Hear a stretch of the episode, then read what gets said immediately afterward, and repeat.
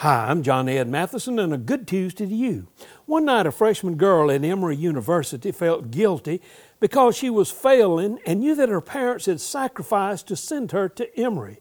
She had climbed the trestle above the train tracks to jump to her death, but she kept hearing a voice saying, I will never leave you nor forsake you. She climbed down and went to Dr. Fred Craddock's house to ask him where those words came from. Dr. Craddock a professor at the theology school, said it was from the Bible and that she had probably learned it in Sunday school.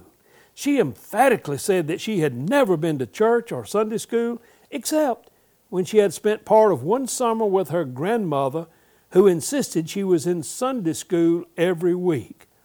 You see, what she learned there saved her life. Don't ever underestimate the power of what you learn in Sunday school.